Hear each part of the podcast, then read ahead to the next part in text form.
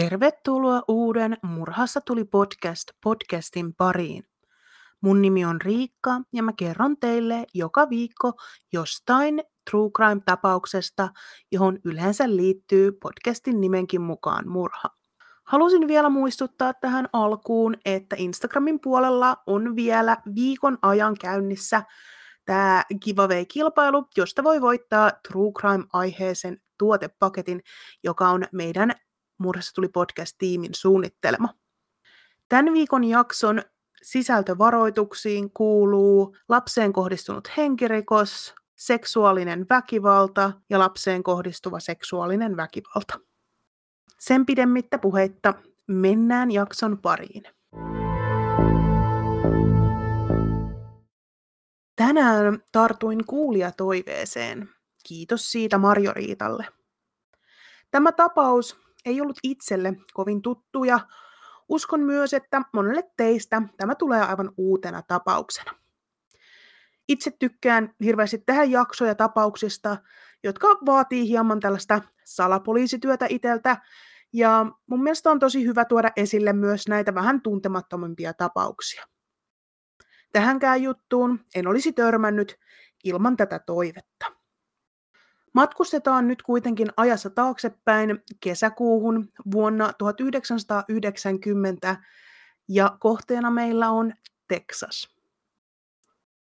Pernhageneiden perheeseen kuuluivat isä Art, äiti Linda sekä heidän viisi lastaan. Vanhin lapsista, 18-vuotias Stacy, oli jo muuttanut pois kotoa ja hänellä oli parin kuukauden ikäinen vauva itsellään. Talossa vanhempien kanssa asuivat edelleen 16-vuotias Grace, jota sanottiin Crazyksi, 14-vuotias Art kolmas, 11-vuotias Teddy ja 9-vuotias Tiffany. He asuivat rauhallisessa ja pienessä Oak Ridge Northin kaupungissa Texasissa. Kaupungin nimi lyhennetään yleensä vain Oak Ridgeen, joten käytän tätä lyhennettyä versiota myös tässä jaksossa. Oak Ridgessä asui vuonna 1990 vähän alta 2500 asukasta. Se sijaitsee noin 60 kilometrin päässä Houstonista pohjoiseen. En toki ole itse käynyt Oak Ridgessä, enkä edes Texasissa, mutta tutkimukseni perusteella se vastaa hyvin tämmöistä stereotyyppistä kuvaa amerikkalaisesta pikkukaupungista, jonka voit nähdä lähes missä tahansa tällaisessa nuorten sarjassa. Eli näyttäviä taloja, tiivis yhteisö ja teitä reunustavat tämmöiset vehreät tammipuut. Tämän idyllin kuitenkin rikkoi Bernhageneiden perheen kohtaama tragedia kesäkuun 13. päivä vuonna 1990. Perheen lapset nauttivat ansaitusta kesälomastaan. Gracie oli juuri valmistunut yhdeksänneltä luokalta ja Tiffany kolmannelta luokalta vain ihan muutamia viikkoja aiemmin. Tuona keskiviikkona vanhemmat halusivat viedä perheen katsomaan jonkinlaista autokilpailua. Kaikissa artikkeleissa käytettiin termiä auto racing, joten uskallan tehdä ehkä tämmöisen arvauksen, että kyseessä oli luultavasti tällainen NASCAR-tyyppinen autokisa. Perheen pojat Art ja Teddy olivat innoissaan, mutta tytöt eivät sen sijaan oikein innostuneet ajatuksesta viettää iltaansa katsomassa autoja. Vanhemmat päätyivät lopulta antamaan tytöille periksi, ja Grace lupasi toimia Tiffanin lapsenvahtina sekä huolehtia siitä, että tämä menisi ajoissa nukkumaan. Noin kello 20.45 vanhemmat ajoivat tytöt läheiseen ostoskeskukseen ja antoivat heille hieman käyttörahaa. Niillä oli tarkoitus käydä pizzalla ja ehkä huvitella elokuvien tai keilaamisen parissa. Äiti Linda vielä muistutti Crazyä, että tyttöjen pitäisi olla kotona viimeistään 11 aikaan illalla. He itse tulisivat kotiin vasta myöhään yöllä. Ilmeisesti tämä autokilpailu oli jonkinlaisen ajomatkan päässä, tai sitten loppui tosi myöhään. Tytöt vilkuttivat iloisesti pois ajaville vanhemmilleen, tietämättä, että se olisi viimeinen kerta, kun he näkisivät heidät. Kun Bernhagenit palasivat kotiin noin kello kaksi aamuyöllä, huomasivat vanhemmat, että sekä Tiffanin että Gracyn sängyt olivat koskemattomat ja tyttöjä ei näkynyt missään. Huoli heräsi välittömästi, sillä vanhempien mukaan Crazy oli aina kunnioittanut kotiintuloaikoja ja hänellä oli huolehdittavanaan nyt myös tämä yhdeksänvuotias pikkusisko. Kumpikaan tytöistä ei ollut ikinä ollut kateissa tai esimerkiksi karannut kotoa. Huolestuneet vanhemmat ottivat yhteyttä poliisiin heti ja tyttöjen etsintä käynnistettiin. Poliisit kävivät läpi tyttöjen mahdollista iltaa ja heille selvisi, että tytöt olivat olleet keilaamassa paikallisella keilahallilla tuona iltana, kuten he olivat suunnitelleetkin. Jotkin Crazyn ystävistä kertoivat nähneensä Crazyn sekä pienen Tiffanin keilahallin parkkipaikalla noin kello 22.30 valkoisen lava-auton luona juttelemassa kahdelle miehelle. Ystävät eivät kuitenkaan osanneet sanoa, keitä nämä miehet olivat. Tytöt olivat nousseet auton kyytiin ja auto oli ajanut pois keilahallilta. Kun paikallinen poliisi ei onnistunut löytämään kadonneita tyttöjä, myös FBI otettiin mukaan tutkimuksiin. 18. päivä kesäkuuta Oak Ridgein poliisi ilmoitti, että tyttöjen ruumiit oli löydetty läheisestä metsästä joku sen kilometrin päästä täältä Oak Ridgeistä. Ruumiit olivat jo niin pitkällä hajoamisprosessissa, että tyttöjen henkilöllisyys jouduttiin varmistamaan hammaskarttojen avulla, ja heidän tarkkaa kuolinaikaansa oli lähes mahdotonta määritellä. Poliisit kuitenkin uskoivat, että tytöt oli mahdollisesti surmattu heidän katoamisiltanaan. Koska ruumiit löydettiin neljä päivää katoamisen jälkeen, halusin hieman selvittää, miten pahasti ruumis hajoaa tuossa ajassa. Tämä tietenkin riippuu todella paljon ulkoisista tekijöistä, kuten ympäristöstä, kosteudesta ja lämpötilasta. Ruumis alkaa hajoamaan lähes välittömästi kuoleman jälkeen. Lähes välittömästi tässä yhteydessä tarkoittaa alle viittä minuuttia. Tässä ensimmäisessä vaiheessa keho alkaa ikään kuin syödä itseään sisältä päin. Sisäelimet alkavat mädäntyä noin 24-72 tuntia kuoleman jälkeen. Ulkoisesti ruumis alkaa muuttaa muotoaan noin kolme päivää kuolemasta. Kehon sisällä olevat kaasut paisuttavat ruumista ja se saattaa kasvaa jopa kaksinkertaiseksi. Kehon sisällä olevat mikroorganismit ja bakteerit alkavat tuottaa pahaa hajua, ihon väri alkaa muuttua ja erilaiset hyönteiset alkavat asuttaa ruumista. Kärpäset saattavat munia muniaan ruumiiseen jo muutama tunti kuoleman jälkeen. Viikko kuoleman jälkeen ruumis alkaa muuttaa väriään ensin vihreäksi ja sitten punertavaksi, kun ruumiissa oleva veri alkaa hajota. Muutama viikko kuoleman jälkeen hampaat ja kynnet tippuvat. Ja vihdoin noin kuukausi kuoleman jälkeen ruumis alkaa muuttua nestemäiseksi, kun loput orgaanisesta materiaalista alkaa mätääntyä. Tämän jälkeen jäljelle jäävät vain luut, rustot ja hiukset. Oikeissa olosuhteissa ruumis saattaa hajota täysin jättäen jälkeensä vain luurangon jopa kymmenessä päivässä. Kun taas toisissa olosuhteissa ruumiissa saattaa olla jäljellä kudoksia vielä vuodenkin jälkeen puhumattakaan sitten todella kylmistä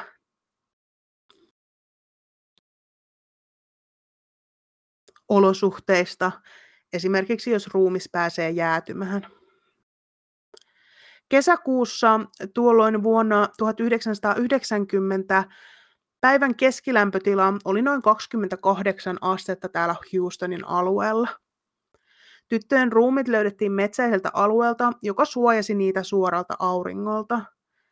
Tämä on nopeuttanut ruumiiden hajoamista merkittävästi, sillä jos ne olisivat olleet suorassa auringon paisteessa, eivät hyönteiset ilmestyisi niin nopeasti tähän ruumiin luo. Lisäksi metsäinen alue on myös tuottanut kosteutta, joka on myös sitten nopeuttanut ruumiiden hajoamista. Ruumiit ovat siis todella voineetkin olla ihan sellaisessa kunnossa, ettei niitä voitu ihan ulkoisesti tunnistaa. Samaan aikaan, kun poliisi ilmoitti ruumiiden löytymisestä, he myös ilmoittivat, että 20-vuotias Richard Scott Shushu ja 16-vuotias Delton Downhit oli pidätetty epäiltynä Crazyn ja Tiffanin murhista. Delton oli Crazyn poikaystävä, jonka kanssa hänellä oli ollut aika myrskyisä suhde. Richard oli Deltonin kaveri ja he olivat työskennelleet rakennustyömailla yhdessä.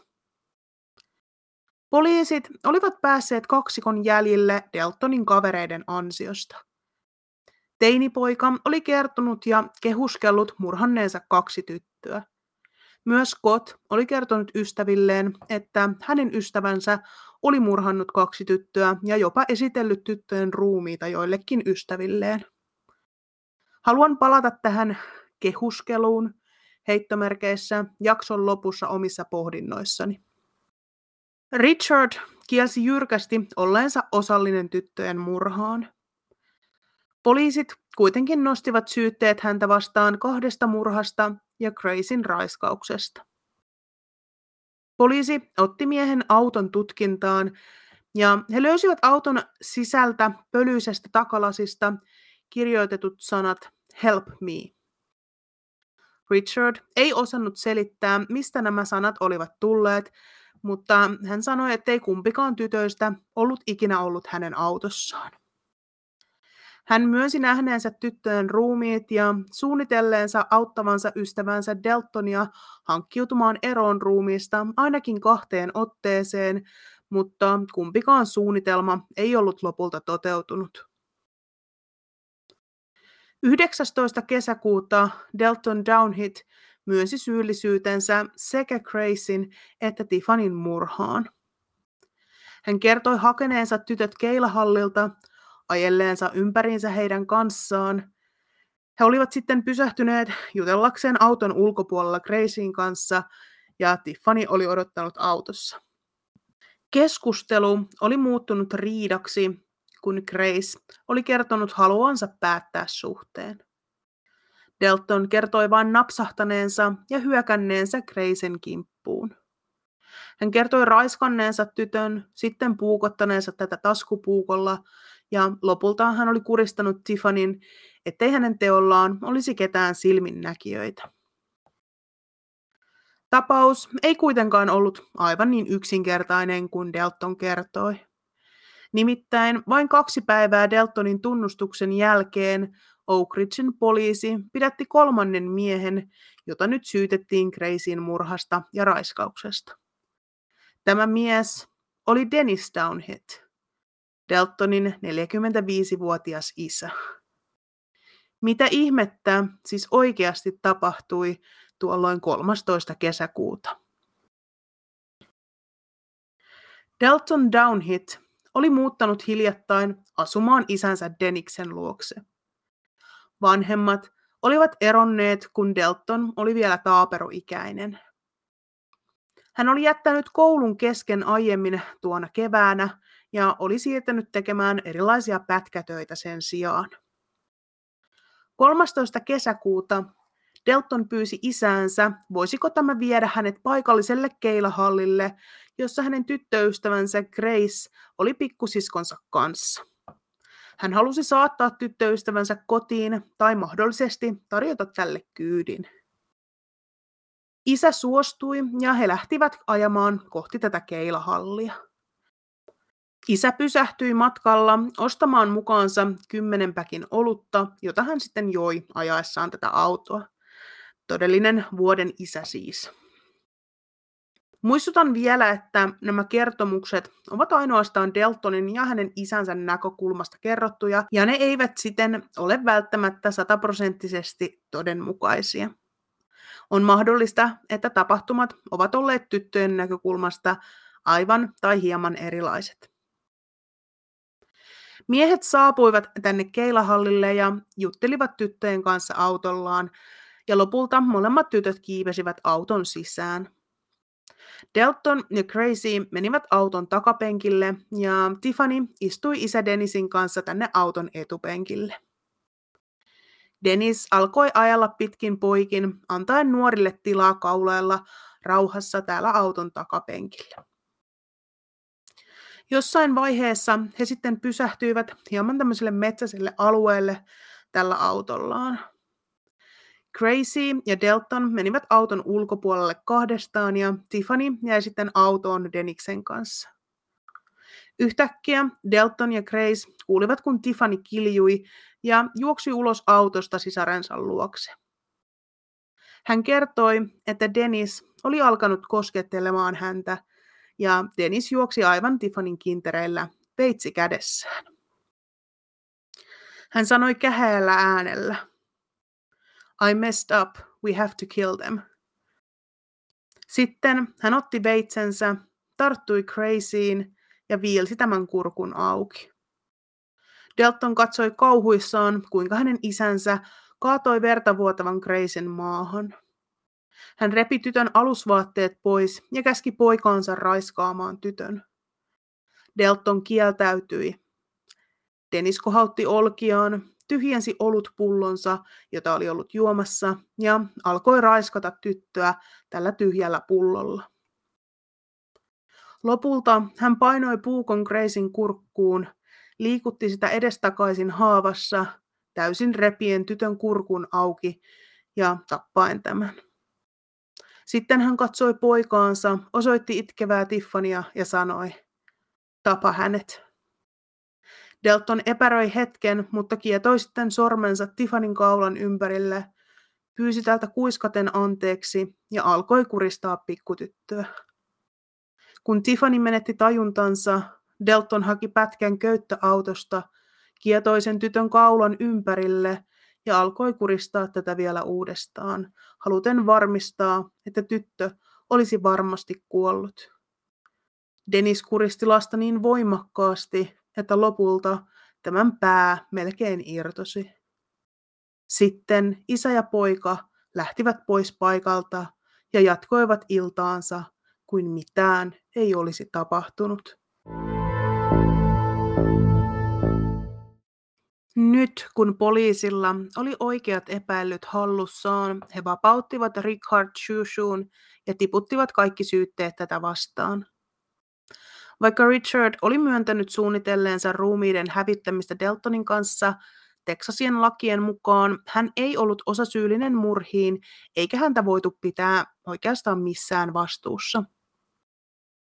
Poliisit päätyivät pidettämään Dennis Downhitin Deltonin tekemän tunnustuksen myötä. Delton kertoi, että hänen isänsä oli pakottanut hänet tappamaan Tiffanin ja että isä oli tappanut Crazyn aiemmin kertomani kuvauksen mukaisesti. Dennis väitti, että oli toki ollut paikalla, kun tytöt oli tapettu, mutta että Delton oli oikea murhaaja. Delton kuitenkin teki sopimuksen syyttäjän kanssa ja lupasi todistaa isänsä vastaan 45 vuoden vankeustuomiota vastaan. Tällä hän vältti elinkautisen tuomion. Delton voisi hakea ehdonalaiseen vapauteen vuonna 2001 suoritettuaan 11 vuotta tuomiostaan. Palataan kuitenkin vielä Deltonin tuomioon hieman myöhemmin. Poliisit haastattelivat Denisin tytärtä Darlaa, joka kertoi isänsä käyttäneen häntä seksuaalisesti hyväksi aina lapsuudesta asti. Isä oli kuitenkin impotentti ja käytti raiskauksissa avuksi pulloja, sormiaan ja esimerkiksi luudan varsia. Dennis oli viimeksi raiskannut tyttärensä vain päiviä ennen murhaa. Myös vanhempi tytär Donna kertoi, että isä oli raiskannut hänet hänen ollessaan vain viisivuotias ja yrittänyt samaa hänen ollessaan 15-vuotias. Poliisit löysivät Denisin autotallista verisen pullon, jota hän oli käyttänyt raiskatessaan Graceyä. He onnistuivat myös tuolloin uutta tekniikkaa käyttämällä saamaan Deniksen sormen jäljen tästä pullosta. Pullon veri myös osoittautui Gracein vereksi. Oikeudenkäynti alkoi syyskuussa vuonna 1992 ja Delton toimi syyttäjän tähtitodistajana isäänsä vastaan. Myös molemmat tyttäret Donna ja Darla todistivat isäänsä vastaan. Denisin täti Dixi kertoi, että Dennis oli yrittänyt kertoa hänelle jotain vain päiviä murhien jälkeen. Hän oli sanonut, Dixi, minä tein sen ja pakotin Deltonin tekemään sen myös. Mutta Dennis ei ikinä kertonut Dixille, mikä tämä jokin oli, mitä hän oli tehnyt. Vain päiviä myöhemmin Dixi sai tietää, että Dennis ja Delton oli pidätetty Gracyn ja Tiffanin murhista. Myös Darla kertoi saaneensa isältään puhelun 14. kesäkuuta vuonna 1990, yksi päivä murhien jälkeen, jossa isä oli vain toistellut, voitko antaa minulle anteeksi, mitä olen tehnyt? Annatko anteeksi, vaikka tein sen? Dennis käyttäytyi erittäin epäasiallisesti Tiffanin ja Gracyn perhettä kohtaan oikeudenkäynnin aikana. Linda Bernhagen kertoi, että mies tuijotti häntä ja alkoi nauraa. Sitten hän katsoi heidän nuorta poikaansa Teddyä ja näytti tälle keskisormea. Tarkat syytteet Denisiä kohtaan olivat enemmän kuin yhden murhan toteuttaminen samaan aikaan – ja murha, joka suoritettiin seksuaalisen väkivallan yhteydessä. Dennis kielsi olevansa syyllinen kumpaakaan. Jostain syystä tämä ensimmäinen syyte hylättiin, mutta valamiehistö katsoi Denisin syylliseksi toiseen syytekohtaan, eli murhaan, joka tapahtui seksuaalisen väkivallan yhteydessä. Mietittyään vain kolme tuntia valamiehistö päätyi yhteisymmärryksessä julistamaan Denisin syylliseksi. Lokakuun 9. päivä vuonna 1992 oikeus kerääntyi kuulemaan Denisen rangaistuksen, jossa tuomioistuin päätyi tuomitsemaan Denisin kuolemaan. Dennis yritti useaan kertaan saada uutta oikeudenkäyntiä ja yritti valittaa oikeuden päätöksestä, mutta turhaan. 7. maaliskuuta vuonna 2001 Dennis Downhit talutettiin huoneeseen, jossa hänet kiinnitettiin sänkyyn. Todistajien mukaan Dennis itki hillittömästi. Viimein hetkiä ennen kuolemaansa Dennis viimein tunnusti sanoen. Olen pahoillani siitä, mitä olen teille tehnyt. Olen niin pahoillani kaikesta, mistä te olette kärsineet.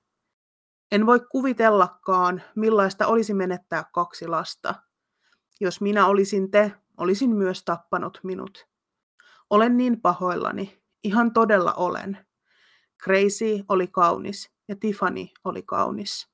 Teillä oli aivan ihanat tyttäret ja olen niin pahoillani. En tiedä, mitä muuta sanoa.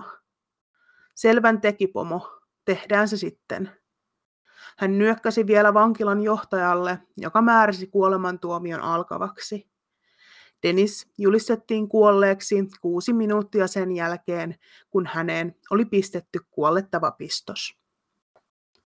Linda ja Art Pernhagen olivat katsomassa teloitusta ja se oli ikään kuin päätös yhdelle kappaleelle heidän elämäänsä, ja he voisivat nyt aloittaa seuraavan luvun. Lindan seuraava tavoite oli pitää huolta siitä, että Delton istuisi koko 45 vuoden tuomionsa. Perheen isä Art kuoli vuonna 2017 ja perheen nuorin poika vain vuosi isänsä jälkeen. Teddy joutui pahaan autoonnettomuuteen vuonna 1999 ja joutui taistelemaan hengestään lähes 19 vuotta. Äiti Linda menehtyi vuonna 2020 taisteltuaan pitkään rintasyöpää vastaan. Palataan vielä tähän Deltonin tuomioon. Vuonna 1996 tähän 45 vuoden tuomioon lisättiin seitsemän vuotta, kun Delton yritti karata vankilasta. Hänen ehdonalaispyyntönsä hylättiin vuosina 2002, 2005 ja 2015. Vuosien 2005 ja 2015 välillä voi olla, että siellä on ollut lisää näitä ehdonalaispyyntöjä, mutta niistä en löytänyt tietoja. Uusin ehdonalaispyyntö kuitenkin oli vuonna 2021, mutta en löytänyt tietoa siitä, oliko tämä mennyt läpi. Löysin kuitenkin tällaisesta vankiloiden tietokannasta, että Delton olisi edelleen Teksasissa vankilassa, mutta en tiedä miten usein näitä päivitetään ja miten tarkkoja nämä on ja onko sun nimi siellä edelleen, jos sä olet ehdonalaisessa mutta tämmöinen tieto kumminkin oli. Tähän loppuun haluan vielä laittaa Linda Pernhagenin sanat siitä, miten turhauttavaa hänestä oli odottaa Denisin tuomion täytäntöönpanoa. Olen raivostunut siitä, että meidän oikeusprosessimme kestää niin kauan. Tyttäreni eivät saaneet valituslupaa. Hän oli heidän tuomari, valamiehistö ja teloittaja. No niin, sellainen oli Gracyn ja Tiffonin tapaus. Tämä oli tosi surullinen tapaus ja niin kuin mikä tahansa murha, niin niin turha.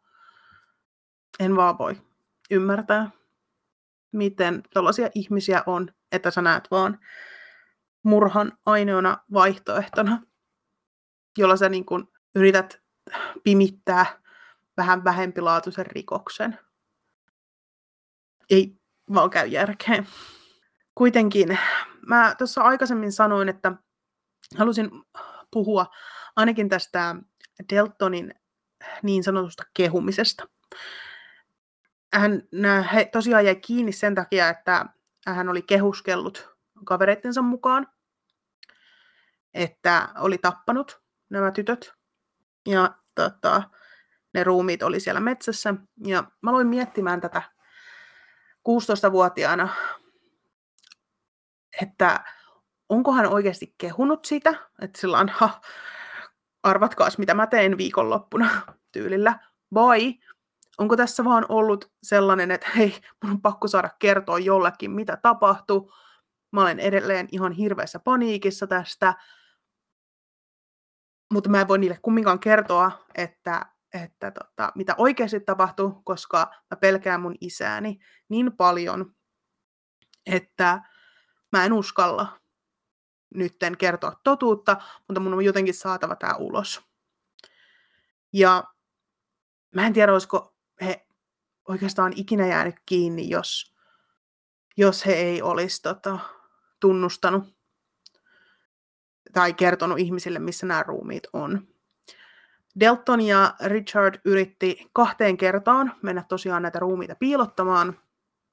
Ja ensimmäisellä reissulla, tämä on vähän ironista, mutta ensimmäisellä reissulla he lähti matkaan ja matkalla sinne ihan, olisiko nyt ollut niin kuin mailin päässä tästä paikasta tai niin kuin lähempääkin, niin heidät pysäytettiin. Ja tota, sitten tämä Richard, hänellä oli jonkinnäköinen pidätysmääräys ehkä jostain, jostain muusta rikoksesta, jostain tosi pienestä tyyliin joku sakko tai auton kanssa oli jotain, ja hänet sitten pidätettiin, ja hän joutui sitten asemalle yöksi tai pariksi. Ja kun hän sieltä sitten pääsi takaisin, niin he lähtivät sitten uudestaan tänne paikalle, ja tällä kertaa taisi olla niin, että heillä oli lapiot mukana. En ole nyt ihan varma kummin päin se meni. Toisella kerralla oli lapiot mukana ja toisella kerralla heillä oli tota, tällaisia niin kuin sementti äh, harkkoja ja köyttä ja ilmeisesti oli tarkoitus sitoa nämä köydet ja nämä sementtiharkot näihin tyttöihin ja heittää ne johonkin veteen, suohon, mihin he sitten uppois näiden kanssa, eikä tulisi sieltä pinnalle. Siinä vaiheessa, kun poliisi sitten lopulta pidätti näistä murhista epäiltynä Richardin, niin nämä sementtiharkot oli edelleen siellä autossa. Ja Richardin mukaan Delton tuli koko aika vähän niin kuin katuma päälle, että ei me voida tehdä tätä, ei me voida tehdä tätä. Ja vaikka mun mielestä on ihan oikein, että Delton sai tuomion, ja sulla on aina niin kuin, mun mielestä mahdollisuus ehkä sitten omankin hengen uhalla tässä kohtaa olisi voinut olla, että hän olisi voinut kieltäytyä tästä isäntä, isänsä ehdotuksesta, että, tai nyt sanoisin sitä ehdotuksesta, käskystä, että hänen pitäisi tappaa Tiffany. niin hän on siis ihan sataprosenttisesti syyllinen tähän Tiffanin kuolemaan, mutta se, että olisiko sitten niin, että siinä vaiheessa, kun näitä lähdettiin näitä ruumita hautaamaan, niin joku, jonkinnäköinen omatunto Deltonin sisällä sitten huusi, että emme voida piilottaa näitä, mä en pysty tähän. Ja mun mielestä, jos sä pystyt murhaamaan, murhaan, niin sä pystyt kyllä myös piilottamaan sen ruumiin. Ja jokin Deltonissa ei kumminkaan antanut sitten periksi piilottaa näitä ruumiita. Ja hän tosi nopeasti sitten myös kiinnioton jälkeen niin kertoi poliisille, mitä oli tapahtunut. Toki hän valehteli ensin, että hän oli ollut tehnyt tämän yksin ja ollut yksin. Sitten toisaalta taas todistajat olivat nähneet kaksi miestä siellä parkkipaikalla. Ja lisäksi sitten tota, Denisin vaimo ja Deltonin äitipuoli todisti, että Delton ja Dennis oli ollut yhdessä sinä iltana, joten ei ollut mahdollista, että Delton olisi ollut yksin. Mutta mua kiinnostaa aika paljon silleen tietää teidän mielipide siitä, ja tämä voi ollakin nyt päivän kysymys teille, että onko teidän mielestä Delton aivan yhtä syyllinen kuin hänen isänsä näihin murhiin, vai onko niin sanotusti oikein, että hän sai tällaisen vähän lyhyemmän, 45 vuotta, tuomion ja on siitä mahdollisesti pääsemässä ehdonalaiseen, kun taas sitten Dennis sai kuolemantuomion, joka on jo käytäntöön pantu, hän on, hän on kuollut jo.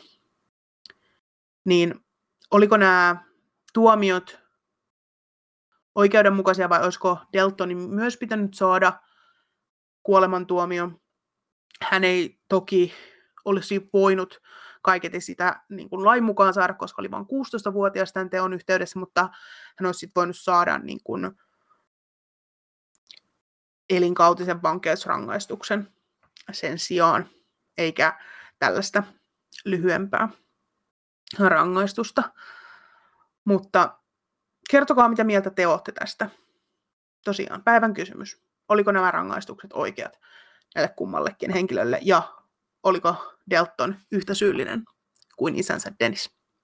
Tulkaa kertomaan Instagramin puolelle at murhassa tuli podcast tai sähköpostilla murhassa tuli podcast at gmail.com.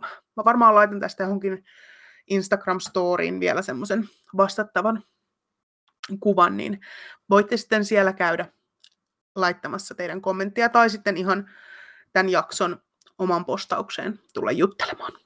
Pahoittelut vielä siitä, että viime viikolla ei ilmestynyt murha-uutisia, koska ei vaan ollut niin paljon sellaisia aiheita, mistä olisin halunnut, pystynyt, saanut aikaan kunnon jaksoa, mutta nyt niitä aiheita on jo paljon tämän viikon jaksoon, eli tällä viikolla ilmestyy murha-uutiset kyllä, joten älkää olko huolissanne. Ja tosiaan nyt tässä keväällä on ilmestymässä meidän ensimmäinen Deep Dive-sarja, eli Perhe Murdoch, joten sitä odotellessa siitä tulee lisää tietoa pian. Ensi viikolla jostain toisesta murhasta tulee podcast. Mun puolesta moi moi!